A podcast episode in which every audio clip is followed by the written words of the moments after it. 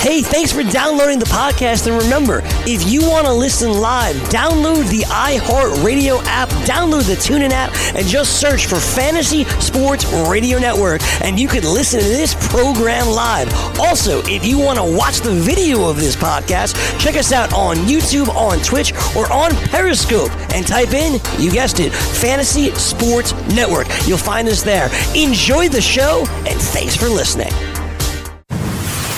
You're listening to the Fantasy Sports Radio Network. Fantasy Sports Today.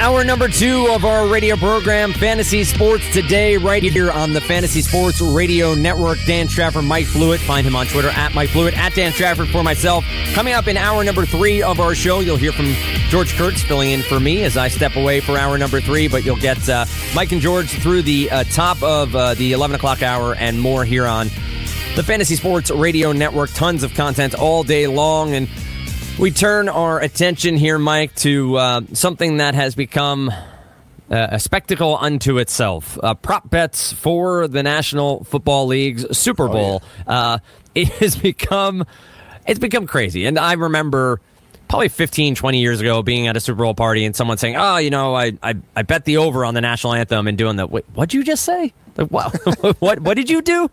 And having the discussion that they, you know, a, a, book in Vegas when they're out there had it and they did it and it's going to be fun. And we watched, and every year since then we've we've had sort of friendly bets on over unders on the national anthem. It has blown up over the years. Uh, we're going to go through some of our, our uh, some of them here. What's some of your favorites? What are, are you a prop bet guy? Are you somebody who enjoys uh, these smaller wagers on specific outcomes, or are you somebody yeah. who likes to focus more? Okay. So you enjoy yeah, these? Absolutely. Yeah, I can tell you that I had some live prop bets uh, on championship weekend. One of them is still alive because I I meant to get the Pats at plus 500, which they were at the beginning of the playoffs, uh, but I have them at plus 400 right now. Yep. So I stand to win some money if the Pats win outright. No spreads involved. It's just it's effectively a money line future bet. So, um, so I have that still riding. Dane and I, for fun, put uh, uh, 25 bucks each on James Develin to score two touchdowns. That was at plus 10,000. So it was 100 to 1. We did not get that. I told him that the reason we might not win is because of Burkhead. So really, the what we should have done is just put money on Burkhead, and that was actually right. 27 to 1. So we would have we would have made some good money there. Um, I had the over on Tre'Quan Smith, which I lost, but I had the over on Ted Ginn uh, at 53 and a half receiving yards. So that one long pass towards the end of the game that uh, Ginn caught, that put him over. He finished with 58 receiving yards. So I do like bets like that. I try to find the ones that are uh, a little bit of fun. I, I, yes, I went a little crazy with James Develin. That was to have fun with the show for Dane, but look, VSiN, which is a, a, good for those of you that are looking for uh, a resource for a lot of Vegas and sports betting information. VSiN is the place to go. VSiN.com. It's Brent Musburger's site. So uh, clearly, I would tell you to go to dailyroto.com first for some of the main stuff. But if you're looking to dive down deep, VSiN will have they have an 80 page downloadable prop bet uh, package. So clearly, there's a lot that you can bet on. And I can just go, like, I can't tell you exactly what my favorite is yet, but right off the bat, the first page is will there be a successful two point conversion? And you can get it at two to one, so it's plus 200. Uh, I think that's one that I like right out of the gate. There's been a lot of that in recent years. There certainly was one, there's more than one last year, so uh, I'm on board. I, I, like that one a lot because you're seeing the NFL change. You're you are seeing coaches uh, and realize the math of the two point conversion, uh, and I think we've seen the rise of it. This is insane, Mike. This this document is. Uh, a crazy, crazy document crazy, right? of uh, prop bet fun. Uh, that if you were into it, uh, I would highly suggest. If, and I was making mention before, this does make for some local fun too. You don't need to necessarily go uh, place wagers at uh, a local. Uh, you know, you heard the Monmouth Park uh, advertisement earlier, or something like that. You can do this at your your Super Bowl party as well. Have some fun with some friends. Uh, use it as just a way to keep track of other things happening, and it's both the game and what I wanted to get your take on is how much do you like the the pregame prop bets, the cross sport prop bets, the the halftime show, the the all the the circus aspect prop bets. Do you get into those as well, or is it just specifically to the game? I'm a little bit. I'm not a degenerate in any way, but I'm a little bit more. I, I don't gamble that much. I have a I have fun with it, but um, I certainly do it more than I have done in the past. And I would say that I, I really, honestly, I try to approach it from a tactical standpoint.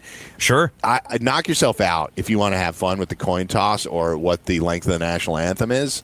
But there isn't any real analytics that can go into telling you what it might be. So Right. uh, you are literally flipping a coin. I'd like my odds to be a little bit better than 50%. So uh, that's why I'll go with a, a two point conversion style or see what the over unders are on some of the player props. I, I would ask you, in general, it's minus two right now. Um, I wish I had been awake and jumped on the Pats when they came out at somehow uh, underdogs, but the money Yep. swung it very quickly over to them.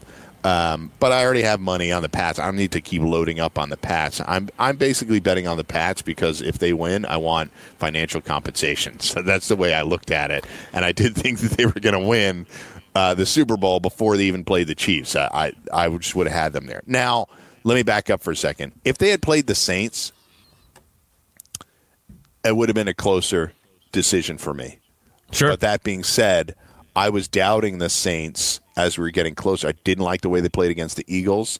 I did pick them to beat the Rams, but if I were actually placing a wager, it would have been money line bet on the Rams. I thought that plays for championship weekend, and I talked about this a lot, were taking the money line underdogs. That's really the way you could have made money and really good money on a, a championship weekend. Now it's hindsight's twenty twenty. I'm just telling you that I, those are my thoughts before the game. Right now, I think the Pats win this game. I think they cover. The irony of all their run of championships is how close all the Super Bowls have been. It's amazing. Every game. It well, you hope that the the best teams get there, and uh, that uh, in turn allows for a good game and a close game. I will say this: I I am unfortunately uh, in the same decision that I believe the Pats win. I think the Pats cover. Um, I think that uh, Sean McVay's time is still ahead of him. I think this Rams team will be back, uh, maybe not to the Super Bowl, but clearly uh, is one of the best teams in the league. Uh, if they can get that secondary figured out and uh, figure the right way to, much like the Chiefs, get those defensive stops when they most need them. I think they'll be fine. They've played good defense in the playoffs, uh, but I think the Pats win, and I think they win outright. I don't think this game goes over. Uh, looking at the 57 over under, uh, I think we've seen a, a little bit of uh, a dial back in the playoffs. Obviously, the Chiefs, Pats, uh, wi- notwithstanding. I think this game goes under. I think the Pats win. Um, but some of these prop bets, uh, I think, are intriguing on this doc you just shared, and I've seen uh, uh, some other uh, sites as well on how many pass attempts will we see? Uh, because I think this is a game where that's an intriguing discussion to have. Uh, this is two teams that have shown that it will run the ball, Mike, and that they will uh, make the effort to quote unquote establish the run, to sort of say that tongue in cheek. Uh, but you have an opportunity here uh, to look through and see uh, how many pass attempts Goff might attempt. Will Brady attempt a certain number? Do those intrigue you here at all, or are you looking more high level as you look through the prop bets? No, I, I think that kind of stuff does interest me. You know what the crazy part of the Rams Saints game is? We looked at the pass attempts, the pass attempt over unders for both Brees and Goff. Excuse me. For both Brees and Goff going into the NFC Championship game was 36 and a half over under pass Yep. attempts. They ended regulation both with 36 on the nose. So to give you a oh, sense of how sharp Vegas gets late in the season, you have to be mindful of it. I picked the Ted Ginn and Tre'Quan Smith props because Keith Kirkwood was out. So I thought I had an edge. All I needed from Tre'Quan Smith was like 28 yards. I thought that was a couple of catches. He didn't get them. He got one catch for 10 yards. Again, I thought, uh, because of the way the defense was going to move around, I thought he had a better chance, and he still only cleared it by five. So, uh, yeah, so pass attempts. I'm trying to find them. You have Here, I have it. I, yeah, I have it at 37 and a half for both Goff and Brady. I feel better about Goff going over I than agree. Brady. I just think I agree. be playing from behind a little bit. Um, and, and push the pass attempts up. It's what happened against the Saints. He got his way back into it. Obviously, overtime he cleared it because he he threw a few passes there in overtime. I think he landed on 40 exactly, and I think Brees did too. I think they both ended up on 40. Uh, so uh, I would feel better about the Goff over on pass attempts than Brady. I, I agree. I think the Pats will uh, be up and will run the ball a bit more. Now, obviously, you could get a series where their runs are James White passes, and that makes a world of difference with how often Brady passes uh, the ball to James White. Yeah. What was it, 17 or 19 targets a couple of weeks back? Um, so that could make a world of difference if they go that game plan. Uh, the front four in the middle is pretty good for the Rams, so maybe they do try to swing it outside. Uh, but I, I, do agree that I prefer Goff over Brady here in this uh, matchup. I like this one a lot. Total punts in the game uh, because it's an intriguing stat, especially when you think about how well the pa- Patriots control the football. And he talked about the number of plays they ran uh, against the Chiefs. Uh, over under of seven and a half total punts in the game. Well, it's it's it's a good transition into what something we're going to talk about. Belichick is obsessed with Johnny Hekker. Yes. He's now getting to talk about him again. He called him a weapon three times in the press conference the other day. And I thought it was really funny because that this story came out because I immediately remembered it. And I think I even I might have uh, emailed you about it. Uh, he's obsessed with Johnny Hekker about how good a punter he is. I, and this is speaks to Belichick in general about how he is obsessed with winning in the margins. How um, he you know, for a while there, he wouldn't kick, kick any touchbacks because he could knew, he knew on average he could gain about two to three yards of uh, field position. And with left-handed punt, he has left-footed punters very often. Historically, he's employed left-footed punters. He says there's nothing to it. I guarantee there's something is to it because he feels like he might get a turnover here and there. Um, he's had really great kickers forever, and I think special teams is always really important to him. And I think he's jealous that Hekker is as good as he is. Hekker's a monster, first of all. I don't know if people realize he's like 6'5, 240. You don't see a lot of punters like that.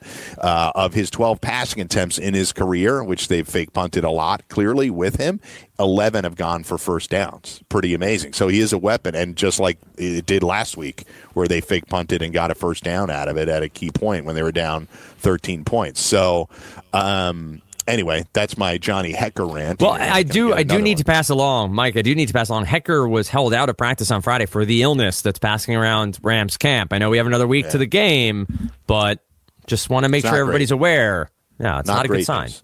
But um, we'll see if they can turn it around in the next nine days or eight days. But um, seven and a half. That feels like a lot. It does. I agree. I'd take the under. I three agree. or four punts by each team. You know, three three for one, four for the other. I think the Pats keep running it like they did last week, and I just don't see that. I don't see them going over the seven and a half.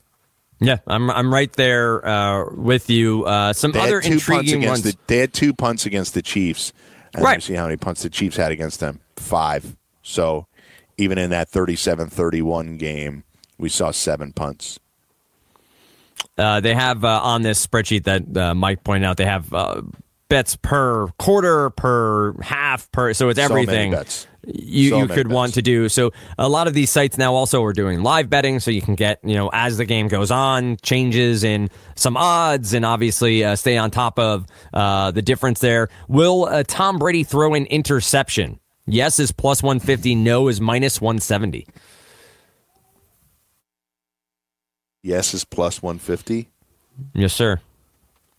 Yeah, you got to go yes. If you're going to bet that, you have to go yes. Right. You're not going to make a bunch of money. Uh, you know, Joe Rainieri put this really well when I was working with him on the show last Sunday. Uh, in the long run, you're not going to make money. It's hard to make money in the NFL, betting the NFL. That's one. But you're definitely not going to do it betting favorites because of the juice you have to find a way to pick plus money bets and be sharper with as sharp with it as you right. can. I think you know betting spreads isn't something sharp betters do unless they find something egregious. They hammer the money line. And there was a guy last week. VSiN is a really good service to give you some Vegas background information. There was a guy who put down three separate six figure Pats money line bets throughout the week. So he was riding about 550K on the Pats money line. That's a massive return because he was getting the Pats at probably plus 152. By the time the game went off, it was probably plus 142. So Yep. uh, there is. Uh, that's the way to do it, and I'm going to take plus money bets for the most part. I think I think the first half under is going to end up being a popular bet here because the Pats historically have not scored touchdowns in the first quarter of their Super Bowls. In fact, I don't think they did it last year, which means that in all of their eight Super Bowls, they have not, it, with the, in the Brady Belichick area, they have not scored a touchdown uh, in the Super Bowl. In fact, they've had very limited points. I want to go back. We'll, we'll check that during one of the breaks. They've had very limited points in the Super Bowls in the first quarter, so there tends to be a slower start. Um, and even last week against the Chiefs, that was that was all that, all that stuff happened in the fourth quarter. You know what I mean? That game is seven nothing after the first. It's fourteen nothing at halftime because the Chiefs botched the end of the second quarter so badly. So these these games with the Pats and the big games, they tend to start out slow. That makes sense. And there are, uh, if you want to exploit that or at least believe you can exploit that, there is also which half will have more points scored. First half is plus 125. Again, you're betting a favorite here. Second half plus OT is minus 145. Uh, so Vegas agreeing with your analysis there, Mike, that I'll uh, we'll probably see more. Sure. Sony Sony Michel rushing yards 78 and a half. He's blown it away the last two games. um, I will say that I think that's a good number. Uh, I think that's right in line with where I think this. I'll go over. I think I think Michel, when all is said and done, does go over 100 yards here. I, I think the second half, Pats are up. You're going to see a lot of him. I'll go. I'll go over there, and I'll be fairly confident in that. How about yourself? I'm going over. James White total 66 and a half. That's scrimmage yards, so that's rushing and receiving. Uh, I'm over that. I'm, I'm, I'm way over on that. Exactly. So because we think the Pats are going to win. That's why. Pats are going to win, and they've just shown us that James White is, is going to be a part of the game plan. So, uh, James we White last Anderson week total? Oh, had, had 49 receiving yards and 23 rushing yards, so that would have gotten him, uh, you know, over 70. Uh, C.J. Anderson, yeah, I have it. 42 and a half, right? Uh, I think you have it. Yeah, that's right. Yeah, 40. What do you think? Under. I think under two. I think Gurley Gurley is the main back here, but I also think they just have to throw the ball too much here to keep in it. Plenty to get to here. We're going to talk to Emory Hunt on the other side of this break about the Senior Bowl, NFL draft prospects, and so much more. He's a great guest, so you want to stay tuned for that. Dan and Mike back with more after this on Fantasy Sports Today. Did you know that you can listen to this show live on the award winning Fantasy Sports Radio Network? Listen on the iHeartRadio app, the TuneIn Radio app, or download the Fantasy Sports Radio Network app. The Fantasy Sports Radio Network is the only totally free 24 7, 365 Fantasy Sports Network of its kind without a subscription. Check out YouTube Live on the Fantasy Sports Network YouTube page and participate in the programming there, where you can ask questions, discuss the topics with other fantasy enthusiasts, or tell everyone that you disagree. Call into your favorite show and ask your question. The number is 844 84 FNTSY. That's 844 843 6879. The Fantasy Sports Radio Network, your free fantasy source 24 hours a day.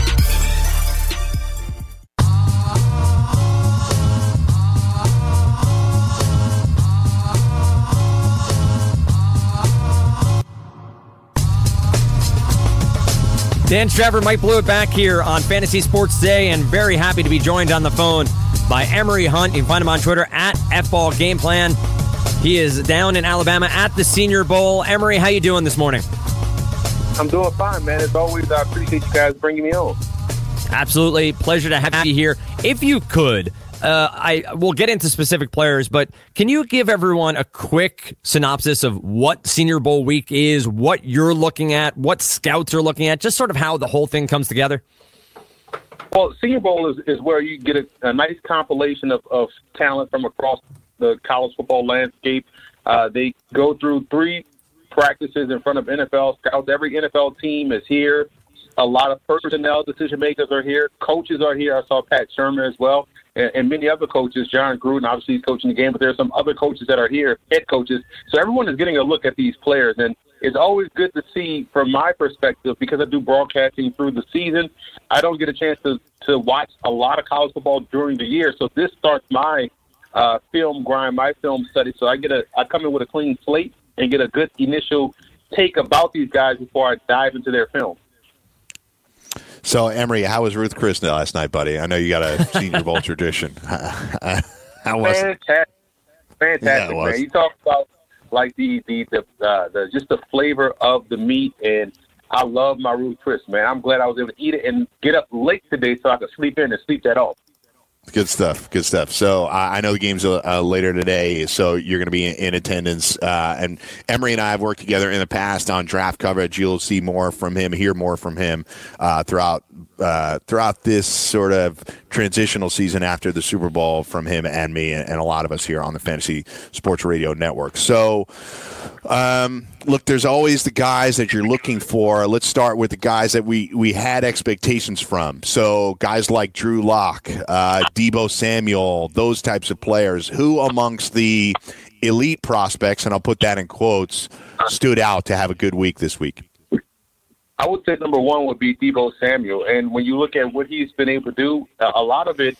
It reminds me a lot of what Braxton Miller did down here, where he just constantly wild each and every day uh, with his route running and his ability to make the guy miss and be elusive. The the difference is that Deebo Samuel is actually a, a legit receiver. So he was doing a lot of the same things Braxton Miller was doing from a route running perspective, but he was also catching the football, making spectacular catches. I think he he has the Jarvis Landry like suddenness in this game that's going to make him a problem at the next level. He's a big guy too, so he can catch the football and break tackles and turn into a you know a big play threat once he gets the ball in his hands. What do we got from a uh, under the radar player? Who's a guy that maybe caught your eye that you weren't expecting to have had a good week, or, or somebody who stepped up here and, and increased their draft stock heading towards the spring? I would say it's a guy that, that I knew about. Uh, I wrote about him, I want to say, two years ago, and but he had a he had a really good week, and that's Penny Hart. And when you look at him from Georgia State, a, a lot of what you heard this week was, oh, he looks like Taylor Gabriel, and he was a he was a fantastic player this this week throughout the practices. He kind of stole Andy Isabella's shine coming in. Though he was the guy that everybody was talking about. He's going to do a great job out here in the Senior Bowl, and Penny Hart stole that on day one and, and took it and ran with it. So I thought he did well, and also thought Keelan Doss out of UC Davis did exceptionally well. Also, he had one of those quiet, consistent weeks out here. He's a big receiver, six three, two oh nine. So when you see him, that's a guy that that is going to probably go in the later rounds but end up being a significant contributor on on a football team because of how well he plays the position. It's funny, guys like Andy Isabella just get uh, because of the style of receiver that he is, just a smallish guy, but sure-handed, and you could see him being a Edelman-esque or Welker-esque chain mover. People are starting to gravitate towards those guys being bigger prospects than they've been in the past because physically he isn't that impressive, but he's quick and he could catch. And with the current set of rules in the NFL, Emory, these guys are becoming bigger prospects than they were in the past, correct? Absolutely. And because you look at how these offenses open up, you look at, let's say, another guy that was supposed to be in this game that uh, decided not to participate, and that's Parris Campbell out of Ohio State. He's a bigger slot receiver. And you can just envision him, Andy Isabella, Penny Hart.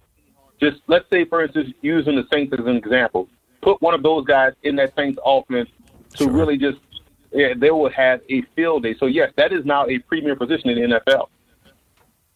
It's uh, a situation here where offensive line typically at all star games isn't something you hone in on. You, you want to see the, the skill positions. You want to see the guys who are going to flash the, the skill set. But I've read a couple of different write ups that said the uh, the North squad had a very good day on Thursday, uh, and that really opened some things up for Dexter Williams out of Notre Dame at, at running back. Are there any offensive linemen who you think are, are standing out above the fray and could be uh, first round standouts when the NFL draft runs around? I tell you right now, man, this is a really good crop of offensive linemen, and that report is accurate. When you look at the North squad, you have a guy like um, Boston College's Chris Lindstrom, who has been phenomenal all week. Alabama has a really good lineman on on the South team that's that's, that's doing well, and that's uh, Ross Pierschbacher, who was a, a wall, an impenetrable wall throughout the week. But on back on the North squad, you got Dalton uh, Risner from Kansas State, uh, Garrett Bradbury, I thought did well from from NC State. So some really good offensive linemen, and whoever needs lineman help, whether it be outside or interior offensive line, there's a ton of prospects. Uh, Tytus Howard from Alabama State was the, the small school guy coming in that also turned a lot of heads. Dan, you notice how Emory placated me by dropping a BC prospect in there. He knew he, he knew he had. He knows where his bread is buttered. You know, Lindstrom is actually he was dominant for years at BC, and it's obviously a position that uh, has placed pretty well uh, for that school in the NFL. But well done, Emory. So, look, the quarterback thing is always going to be important. Uh, I think on the whole, people understand that the top end talent at the quarterback position may not be what it was last year, but people are encouraged by the depth at the quarterback position. So you have guys like, despite the fact that Dwayne Haskins and Kyler Murray aren't down there, Drew Lock is there, Will Grier is there, Daniel Jones is there, and I'm reading a little bit about uh, this Buffalo quarterback Tyree Jackson, who was five nine as a freshman and grew to six seven. Pretty crazy crazy uh, that he's now in the mix and being evaluated. He's almost too tall for some NFL evaluators. But give me a sense of how this quarterback class has, at least this portion of the quarterback class, has rounded out this week. You know, it's interesting. I'm glad you you laid it out that way because I, again, I come in with a clean slate. I just want to see these guys and, and formulate an initial viewing or take from these players. And if I had to rank them in that order, it would be Tyree Jackson had the best week. He was the most consistent. Um, Drew Lock was second, and then everyone else kind of had their their moments of practice. So I thought it was Jackson and Lock that really stood out, and everyone else kind of fit in, uh, so to speak, and had certain parts of practice where he did well. But Jackson is an interesting story because I like how he prepared for this week. He came in and told guys at the media day, he was like, "Listen, um, my process is going to look slow because I I'm working with Jordan Palmer. He's my quarterback coach, and so we're working on making sure I'm I'm deliberate with my lower body mechanics. So if my process looks slow, uh, as far as me throwing the football, don't don't overly critique me because I'm I'm doing that on purpose because I'm working through some things. And he did that because that was supposed to help him with his short to intermediate accuracy where where there are some questions, especially in the short area. We know he's the best deep ball thrower in, in, in the draft. But in the short area, he you know he has to work on touch and placement, and I thought he did that this week because of what he was doing with his lower body mechanics. Uh, so, it, do you buy into the fact that Drew Lock is going to impress, and Daniel Jones is too, because of their ability to be good on the whiteboard. Drew Lock has apparently a really good recall of schemes, and he can read that very well. Daniel Jones, I know some people down at Duke who think who cut. Cutcliffe thinks the world of Daniel Jones, thinks he's a very smart player and a starter in the NFL. Do you buy that book on those two guys in particular, even if they didn't display all of it this week? I, you know that that's always something that that factors in, and that's it's funny how all that stuff that you don't really see is what people use to separate certain quarterbacks. But if you judge it strictly on what they'll be actually doing, like playing the game, then Daniel Jones shouldn't be in a conversation with Drew Lock and uh, and also Tyree Jackson. But that you know what? With all that said, that's why I like staying for the game because to be honest, some guys are better practice players than others. Some guys are better when the game is is live because in their mind they can't you can't fake live action. So we saw this last year with Marcus Davenport of UT San Antonio, who was kind of average throughout the week after being built up to be this superhuman freak. And, you know, he really looked average throughout the week of practices, but he blew up in the game. I had two sacks, two forced fumbles, a fumble recovery, and had a touchdown. So that right there is something that, that you, you look at. You kind of have to take what you see throughout the week with a grain of salt. So let's hope a guy like Daniel Jones, who looked good in the bowl game, can come in and play well to where he can erase what people saw throughout the week. But to me, it, it, I would say Daniel Jones has to have a big game. Will Grier has to have a big game uh, because of what they showed during the week. Kind of left a lot of people scratching their heads on them as, as premier prospects. Talking to Emory Hunt at F Ball Game Plan over there on Twitter. Uh, follow him. Uh, tons of great knowledge over there and uh, writing. And as Mike said, uh, hopefully hear a ton more from him as we head up to uh, the NFL draft this year on FNTSY. Now, Emory, I, you started touching on a topic there that I think is really intriguing. How do evaluators you talk to, uh, head coaches, scouts from the NFL, uh, balance that? Balance the what they see, you know, during practice, during the combine esque sort of run through of drills and the game itself. Do they have an evaluation metric? Do they have an algorithm? Like, what what do you hear from them that they take from each set and what they're looking for? You never really can peg what they're looking for because if it was based on the game, Lamar Jackson would have won number one overall. So it, it, you know, if it's always about something else, it's always about watching, uh, you know, trying to make something make sense. But at the end of the day, it's just football.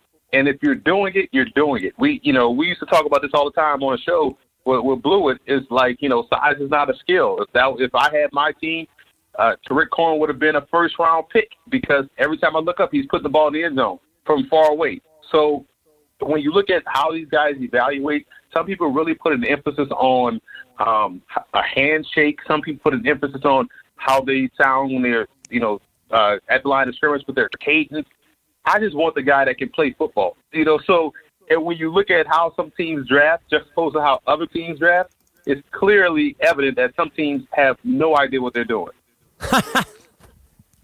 uh, how about this from pass rushers? I'm reading that it's three guys from schools that you wouldn't normally think would jump into the first round, but we saw this from Marcus Davenport last year at a UTSA. So Mississippi State's Montez Sweat, Jaylon Ferguson from Louisiana Tech, and Oshane Ximines from Old Dominion are creeping their way into the first round. People are seeing these guys as first round pass rushers. Is that accurate in your mind? It can be because you know how it is when the draft comes. There's going to be a run on positions, but all yeah. three of those guys are, really good football players, and, and I would rank them in that order that you did. I thought Montez Sweat. You guys should remember this. We're, we're about the same age. The movie The Last Dragon when Bruce Leroy got the yeah, glow. That's Montez Sweat had all whole week long. Man. He was outstanding. and Ferguson is a big guy, and I think people don't give Ferguson enough credit for his his uh, finesse. Because when you watch him play, he's an old school D, and he's gonna he's gonna beat you up the line of scrimmage. He's gonna stop the run. But we saw during one on one periods that he has a little bit of finesse with him as far as finding different ways to get to the quarterback. So he's going to be a really good pass rusher. And Ximines is, is another one that everyone talks about leading up to this week, but now you're starting to see it pay off. I want to say Thursday practice, he really stood out both in one on ones and in team drills. So, yes, all three guys, especially if they start that run on defensive edge rushers at the top of the draft, as it's probably expected to be, um, then you're going to see guys get pushed up, just like quarterbacks get pushed up into the first round. Emory, I'm wondering what uh, the vibe is around there about uh, Jon Gruden. I, I, I mainly just want to hear any stories, anything that's come from being down there, simply because we all saw what happened at the beginning of the year. We saw how the Raiders struggled, but he is such a charismatic and funny and, and, straightforward talker when it comes to everything. Have you, have you had any interactions or have you heard anything, uh, stories you can pass along about somebody who obviously NFL fans uh, appreciate at least for the sound bites he gives us each and every week?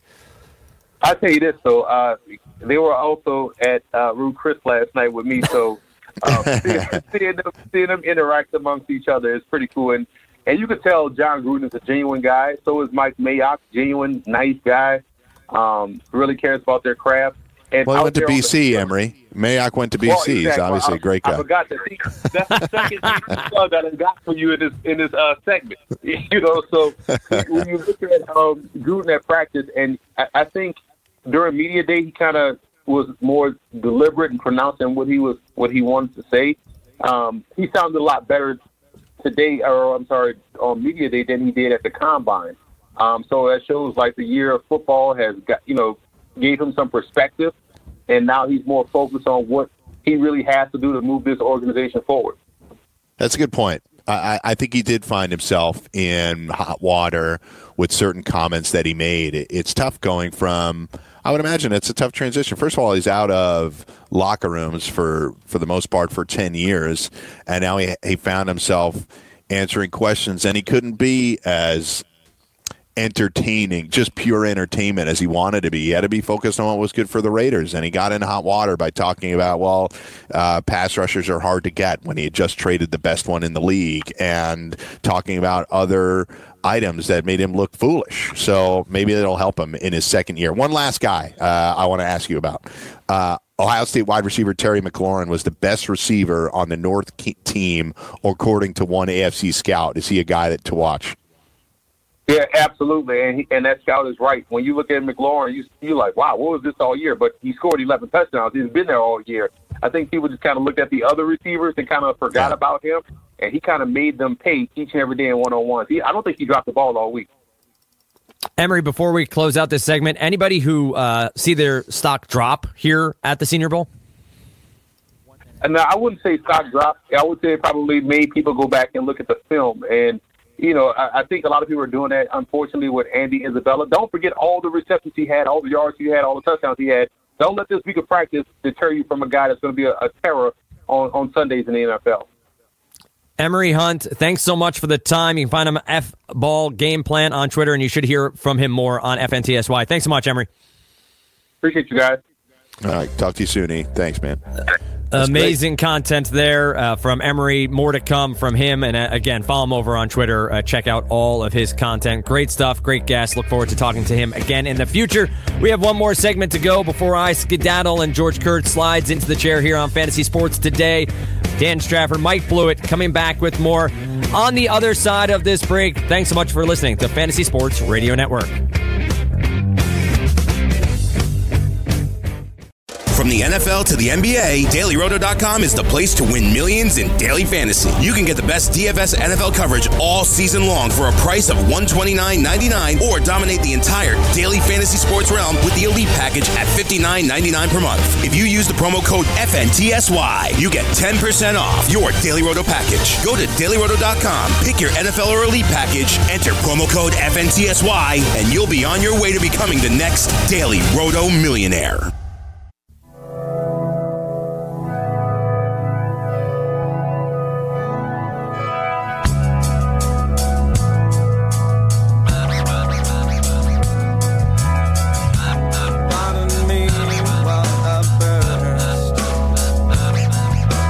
Like to wager on sports or never have and would like to try, head on over to BetDSI. They have wagering options for almost any sport you can think of, including sides, totals, and player props, where you can utilize your daily fantasy skills without salary cap constraints. You can even wager on esports, politics, and reality TV, or get an edge with live betting on BetDSI, where you can wager virtually anytime during a contest, capitalizing on in-game circumstances. There are so many ways you can make money. Use the promo code FNTSY100 when signing up and get a 100% bonus deposit match. So head on over and open your account at BetDSI. That's promo code FNTSY100 to get your 100% bonus deposit match. Uh, when I was looking through before, BetDSI has a ton of uh, prop bets as well. They have all the broadcasting, all of the musical, uh, all of the commercial prop bets. Uh, if you want to go down that road, they have some political prop bets as well. Uh, they have some gambling prop bets. Which state is going to have the largest handle for the day? Uh, so there, there is Oh, a really? lot going on. Yep. Uh, so they have a, a bet of uh, state with the largest Super Bowl uh, 53 betting handle Nevada minus 5,000, New Jersey plus 100, Field, any other state plus 8,000. I mean, throw 20 bucks on the plus 8,000. but it Ex- can't- it exactly, can't exactly happen. right. Exactly happen. right. Come on, Mississippi. It's going to be Vegas Uh, in two years. I think Jersey's got a shot. Uh, best thing Jersey has going for it. But uh, total amount wagered. On, I'm, I'm a Jersey Jersey boy, born and bred. So uh, What here, town here we are are. you from originally? What? Ta- well, I, I was. I have to make sure my mother's not listening. I was born in Brooklyn, so I have to cite that. You I was born in Brooklyn. Um, I grew up in Old Bridge. New Jersey. Uh, Old Bridge, New Jersey, and I, I went to Rutgers, so I, I'm a. a a Scarlet Knight. Scarlet Knight. Yes, sir. Uh, Glenn Foley of Boston College fame famously said the only bowl they're going to is the toilet bowl. So, um, there one of my, it. I, I have to say, one of my best friends from high school, though, is a legend in, in Rutgers football. And he played in the NFL Uh, for like nine years. Marco Battaglia. That's right. That's it. Are you serious? Yeah. Yeah, yeah. He's one of my good friends from high school. We uh, played high school football together, and uh, I've known him for 25, 30 years. So, yeah. The practice field and practice field is I now uh, named after him at Rutgers. I, I I broadcasted Rutgers games for for uh, four and a half years. That's uh, Oh, that's great. My uh, that's uh, good. We, we got to talk Good. some So more. you know, we, we gotta, yeah, we- yeah. so talk. you know, you know Marco well, yeah. So this is the first time Dan and I have worked together Yes. formally. I think we may have been on like uh, guest spots or whatever together, but um, uh, but so for those of you, we're just like getting to know each other. So this is Yeah. good. This is good. Keep it going. This is good. Uh, I do want to get your personal take here, and this is not a shot across the bow about Antonio Brown, but I do want to get your take here as we close out the two hours I'm on with you. George Kurtz coming up next. Uh, more Super Bowl talk coming your way, of course, here on Fantasy Sports Today. I, I you know, the the whole uh, what was it? Terrell Owens came out and said that uh, he should be moving on, and that the, he's he's done in Pittsburgh, and the the fracture of the relationship with Ben. One, do you take that as the truth? Do you think Owens is in a position to uh, speak for AB? I know that he has been a mentor to No. him, and two. I agree with you. And Emory just talked about a lot of wide receivers. If AB were to move on, not talking about someone replacing Antonio Brown, but who's somebody that you're looking at in the college ranks or even free agent that you would want to see come into Pittsburgh uh, to help try to fill the void of an Antonio I think Brown? they've actually already done that. I think James Washington would be the guy that would become a an immediate number two option. He was an extremely prolific wide receiver at Oklahoma State. So I think they were backfilling, not with the thought that Antonio Brown would be gone, but I think they were backfilling, trying to add depth to that receiving corps. Uh, would they draft somebody over James Washington to take his spot? Probably not. I think they would probably round it out with Juju as a number one. The Steelers have done a really good job this decade in evaluating and developing wide receiver talent. Obviously, uh, it started at the end of the last decade with Mike Wallace, and they moved on from him, and then they had Antonio Brown. Obviously, they developed Emmanuel Sanders. They're now developing Juju Smith-Schuster. So I think on some level, they have to receive credit for doing a good job at the position for the last decade. I, I, I I'd be hard pressed to find another team that could roll out the names that I just rolled out with the level of success that they had. So I, I don't know that addressing that would be an immediate need. Maybe maybe filling in with some uh, veteran or mid range wide receivers. They won't have a lot of cap room. Obviously, they'll be shedding Antonio's number, so that gives them twenty million dollars to work with. But uh, they have other needs too. Uh, they're not going to address wide receiver in the draft in the first couple of rounds. It won't happen. Makes sense to me. And uh, uh, again, for those of you who uh, didn't hear the last segment, uh, you will be able to uh, catch it uh, on replay shortly. But Emory, amazing guest and somebody that I've listened to here on the network before. Check out his work, F Ball Game Plan. But he's he's in it down there in Alabama, watching it every day. And those are the intriguing people to talk to to mix together a lot of what I love in the analytics and the statistical analysis with the eyeball. You know, with, with you have to see it. And think he made a great point around uh, the idea of watching the game. Being there for the game. Don't just go to the evaluations, but seeing who steps forward in actual gameplay. Um, these are fine tuned athletes who have done this their uh, entire life at this point, where a lot of these guys are, are being groomed to a certain extent uh, to try to make the NFL. And uh, uh, to famously quote Allen Iverson, we're talking about practice. Uh, practice can can be a slow move for a lot of these guys, especially as they're trying to make sure they don't make any big mistakes. You know, that's a lot of the talent evaluation here. Just do the things right. Maybe you're not going to excel, and then in the gameplay, uh, you show what your true talent is and how that all comes together. But uh, great stuff from him uh, and a great Yeah. discussion. Want to get Mike uh, your take on what's happening in Carolina with the Panthers? Uh, you have arthroscopic shoulder surgery for Cam Newton. Now they're saying Yeah. he's going to be ready for OTAs. No big issue. Uh, cleanup procedure. I love that. Any surgery, a cleanup procedure, but fine. Uh, a cleanup proce- procedure on his throwing shoulder. This was a, an enigmatic year. He still was a fine fantasy football play because of the running. He didn't run as much, but he gave you enough week over week. Do you think this is the beginning of the end of Cam Newton as a, a, a, fantasy stalwart at the QB position? And is it time for the thought process to be he has taken a lot of hits? He has done a lot with his body that he may be on the other side of uh, a true quarterback career in the NFL.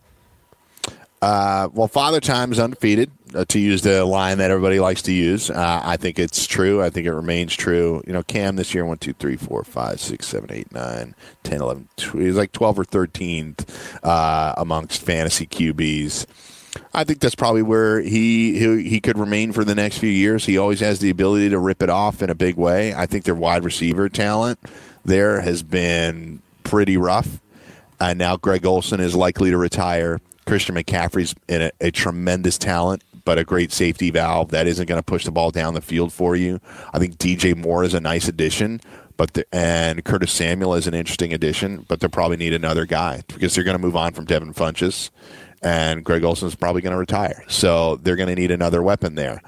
Uh, I think whatever they tell you publicly, there's been other indications that the Panthers are concerned. It doesn't right. mean that they're going to take a quarterback in the first round, but I think anytime a guy with this track record of getting hit as many times as he's been hit, and if you look at the numbers since Cam Newton has come into the league and the number of times he's been hit versus others, he's hundreds of hits out in front. Andrew Luck has taken a ton of hits uh, in, from his time in the league in that same time frame, Cam Newton's taken way more than Andrew Luck. Right. So uh, it doesn't matter that he's the biggest, most athletic quarterback that the league has ever seen, and he is. He's the he's the big he's the most athletic specimen that the quarterback position's ever seen. And the guy's six five, he's two forty five, and he's a ridiculous athlete. It doesn't mean that he's as quick as Mike Vick, for example, but the total package, he's right there. And I think he tried to prove it a lot. And he's taken a beating. And I, I just think that it's something you have to be concerned about. But I'm not going to hang him up for Cam yet. I, I don't think he's there. Uh, but, you know, for me, uh, I'm always going to be risk averse when it comes to guys with injury histories. So I probably fade Cam in most fantasy drafts for next year. I, I, have for the last few years. So I did miss out on the MVP season, but I just started to get worried. There were injuries piling up for him, and the level of hits that he takes, and, and the lack with which the Panthers address the offensive line issues have me concerned long term. Yeah, I, think uh, great analysis. And I, I would uh, echo the sentiment that I think he'll be fine in 2019 and even beyond. Uh, but I don't know the draft equity I'm going to have to spend to get him going to be worthwhile. Um, and I, I, think that you're going to have to overspend on someone like Cam Newton, even though there are a number. Uh, maybe even a majority are detractors of Cam as a quarterback. Um, I still his fantasy football appeal uh, continues to be higher uh, than the potential floor return you're going to get from him on a season long basis. And that's the top. It just the top three QBs. That, go ahead. Sorry, Dan. The top three QBs no, in fantasy this year were Mahomes, Matt Ryan, and Ben Roethlisberger, and you didn't have to draft any of them before the ninth round in any league. Right. We're seeing a little bit of a, a sea change here in football uh, that the the the pass is the, the offense. Yes, there are plenty of good running backs, and yes, offensive lines are still opening up holes. But uh, the the rules you talked about it before in the NFL are are continuing to become lighter and lighter on wide receivers and on quarterbacks. And so the statistical change is going to be on those who can throw and run. Right, like so, it's going to be those who can throw a whole lot but get 20 to 30 yards on the ground every once in a while that really change the floor for any of these quarterbacks. Think of someone like Mitchell Trubisky. Like Trubisky is one of those quarterbacks who's not very accurate. Like when you watch Trubisky uh, game in, game out, and you watch him during warmups, you even watch the skill competition out at the Pro Bowl. He's a little sketchy there, but he rushes for 30 to 50 yards a game. Josh Allen, same. You're going to get these guys who have better floors. And Cam Newton's injuries are warranting enough for me that the price I need to pay for him, while there are other quarterbacks bringing similar floors to, to each week, uh, I, am going to stay away in 2019. Now, obviously, if something drastically happens in ADP or or something changes uh, injury wise, that that can change completely. If he all of a sudden becomes a value where I can get him uh, pennies on the dollar later on in a draft uh, and see some upside, then that's a different story. Especially talking something like best ball, uh, but uh, that is a, a topic I think we'll come back to. The, the, the Panthers have discussed they think he'll be fine. He'll be there for OTAs. He won't have any issues. Uh, but uh, will be uh, uh, ready to go. So we'll keep an eye on that. I want to get your opinion yeah, on one more to, thing here. To talk to you, Dan, about the uh, about trends in general. I mean, it, when we got down to the final four teams, four those four teams are in the top five in passing offenses uh, this season, and I think it's becoming more apparent. If it if it hadn't been apparent to anyone before this season, this season showed you that your ability to push it down push the ball downfield via the pass is just the way to make your offense more efficient.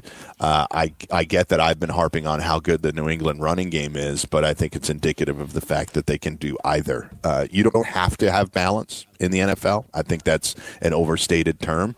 But the Pats yep. have it, and it's just it's it happens to be valuable. You know, all, all of the teams that were left were able to do both things on offense, but it's their ability to push the ball downfield via the pass that made them so good.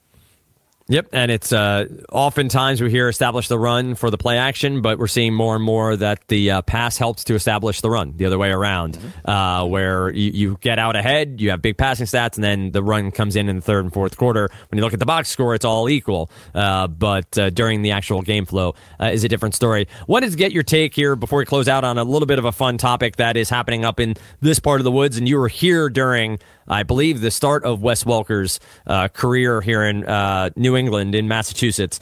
There's been a big comparison between Wes Welker and Julian Edelman.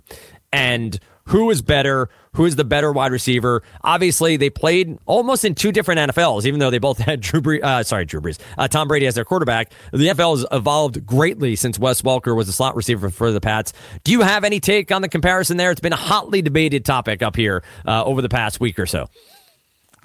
Well, Welker never won a Super Bowl with them, ironically. So people are right. going to favor Edelman because he was a Super Bowl hero against Atlanta with the famous catch. And I think people like the fact that he plays with such an edge and a chip on his shoulder. I find him unlikable to most of the other fan bases. I, am an often Edelman owner in fantasy league, so I like him on that level for sure.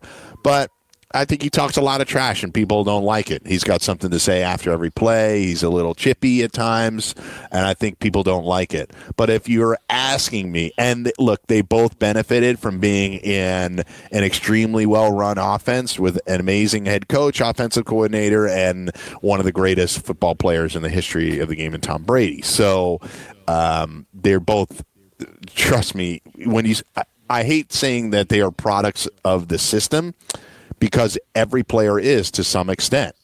Drew Brees is a product of Sean Payton's system. It doesn't mean he isn't fantastic. So both players benefit from that. But if you're asking me from a wide receiver skill standpoint, yep, I think Welker's a slight edge for me, but I could see the argument for Edelman. I, I get it. I, I just think Welker is by far the better receiver, and maybe that's me appreciating the fact that he didn't win a Super Bowl with the Pats. So I feel a little bit uh, more of a kindred spirit there if I had to choose one. Uh, Edelman is the guy on the Pats that I dislike the most. Um, obviously, it's easy to dislike Tom Brady because he wins so much, but Edelman's the the gritty guy who, if he was on my team, I'd absolutely love. Um, but uh, being on the Pats, he's the guy who I look at and go, hey, you know, take your edge somewhere else, uh, do what you got to do elsewhere. Um, as we talked about uh, earlier, we have uh, our show next week before the Super Bowl, obviously. So we'll be able to go through uh, each and every aspect of it. You said you thought Pats uh, minus, uh, two and a half, minus two. Is there a, a, spread? Is minus three too much for you in that game, or or do you still even go Pats minus three uh, when all is said and done? I still would, but if uh, you know it, when you're talking gambling, you got to jump on it right now because yeah. I don't think it'll move up a full point, but it could. Um, and there's some books that already have it at Pats minus three, so that could be a trend uh, that heads that way. You'll see a little bit of a lull right here, but money will start to come in really heavy towards the end of next week, and it could push it up a full point. So if you want the Pats, you need to take them right now. And we do have a Media Day coming up, which is always a spectacle unto itself. Uh, not really any substance that comes out of it, but usually some funny videos uh, here and there. Uh, Brady and Belichick have done this so many times over. I'm sure we'll just hear a rinse and repeat of previous answers. Great stuff, uh, Mike and myself. Thanks so much for listening. Coming up next, it's uh, Fantasy Sports Today continuing. I'm stepping aside. George Kurtz sliding in. Uh, I'll be back next week with Mike, and then we'll continue on from there. Thanks so much for listening. George and Mike coming up on the other side of this break. It's Fantasy Sports today, right here on none other than the Fantasy Sports Radio Network. That's FN TSY. Back with more after this.